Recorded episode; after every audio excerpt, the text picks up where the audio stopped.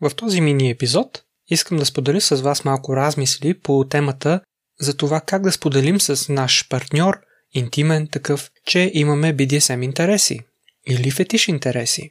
Това осъзнавам, че е много голяма тема и няма как да засегна всичко в нея, даже най-вероятно ще засегна едва върха и последната снежинка на айсберга, но все пак да споделя малко от моя опит и от това, което съм научил от хора, които имат повече от моя опит.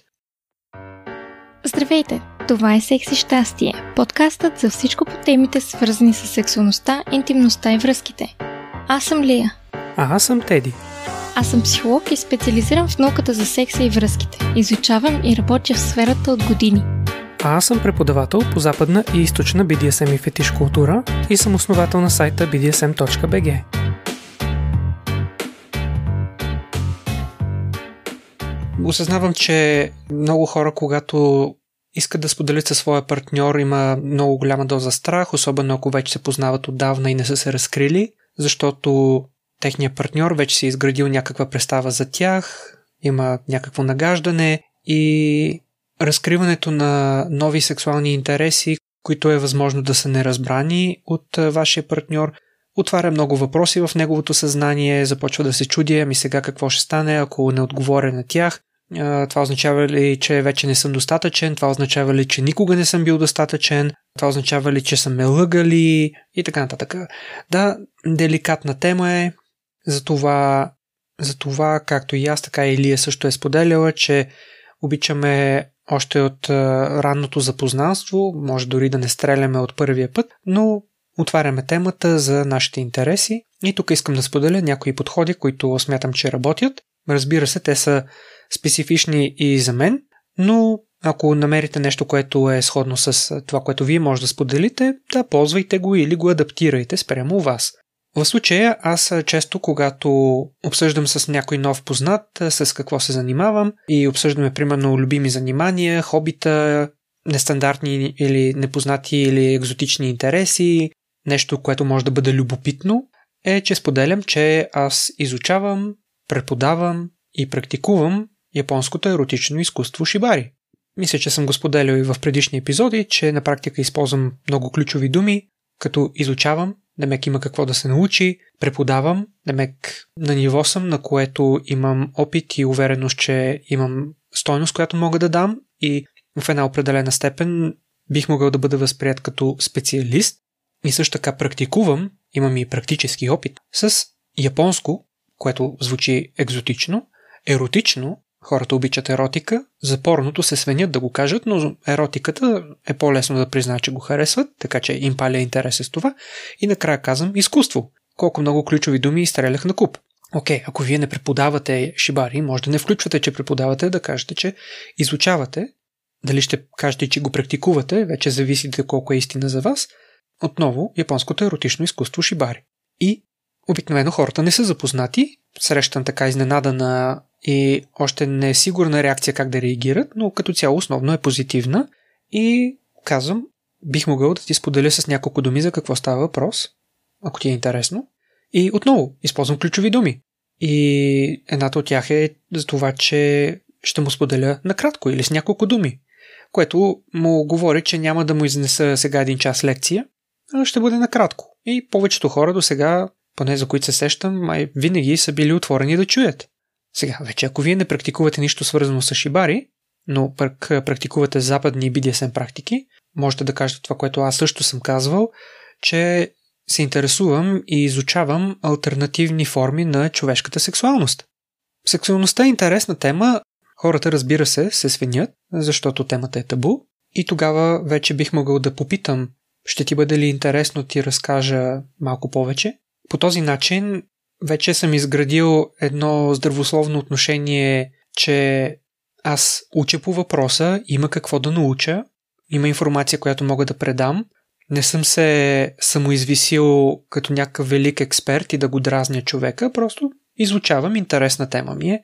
Научавам доста интересни, обогатяващи факти и практики, които носят повече и по-разнообразно удоволствие в интимен план. И тъй като също така питам събеседника ми за неговото съгласие, дали е окей okay да му споделя, показвам уважение към неговата личност и интересите му и нямам спомен някога някой да е реагирал с лошо и да е отказал. Никой не ме е нарекал луд, психопат, ненормален, болен и така нататък. Тогава вече им разказвам за ендорфините, по какъв начин може да достигнеш до едно блаженно състояние в твоето собствено тяло, в съзнанието ти, да се потопиш във вътрешния ти свят, по начин, който е доста постижим, когато човек се е ограмотил по темата как се правят нещата безопасно и по взаимно съгласие.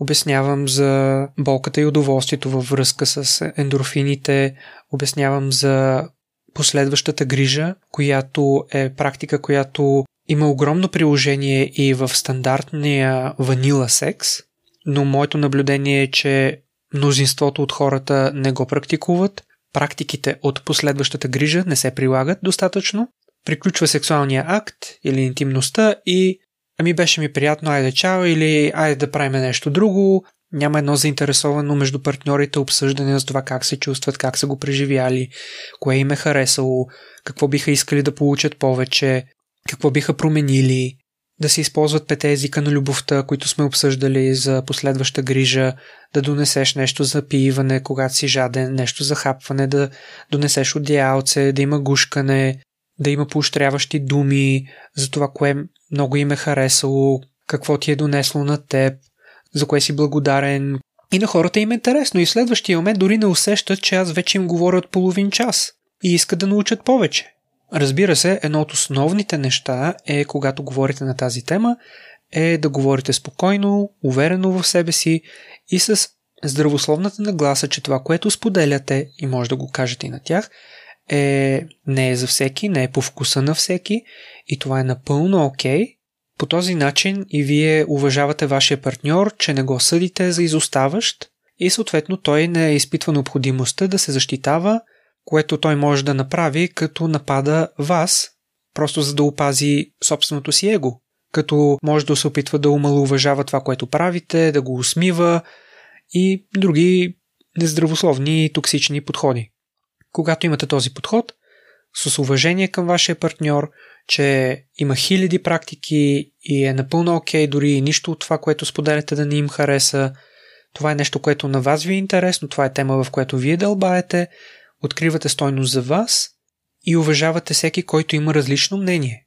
Нямате за цел да ги убеждавате, просто си споделяте нещо, което е любопитно за вас, до степен до която те са окей okay да чуят.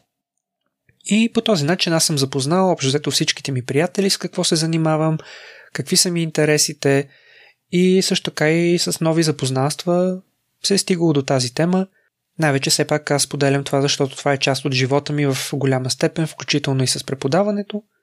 И така, това беше моят скромен подход, който работи за мен. Приемам напълно, че вашия подход, който ако работи, е възможно да бъде много различен от моя и това е супер. Даже ако имате идеи и подходи, които работят за вас, дори включително и за откриване на потенциални партньори или как да ги усетите, че имате интересите, които вие търсите. Ще се радваме да ни пишете, да ни разкажете някоя история, защото и ние искаме да се обогатяваме и се радваме да получаваме опита от други хора и така да израстваме и ние. И така, успех с споделянето на вашите интереси, желая ви да бъдете удовлетворени вследствие на смелостта ви да потърсите това, за което купнеете. Чао и до скоро! Абонирайте се за нашия подкаст и ни последвайте в предпочитаните от вас мрежи, като потърсите секс и щастие на Кирилица или вижте нашите линкове в профилите ни в YouTube, Instagram и Facebook.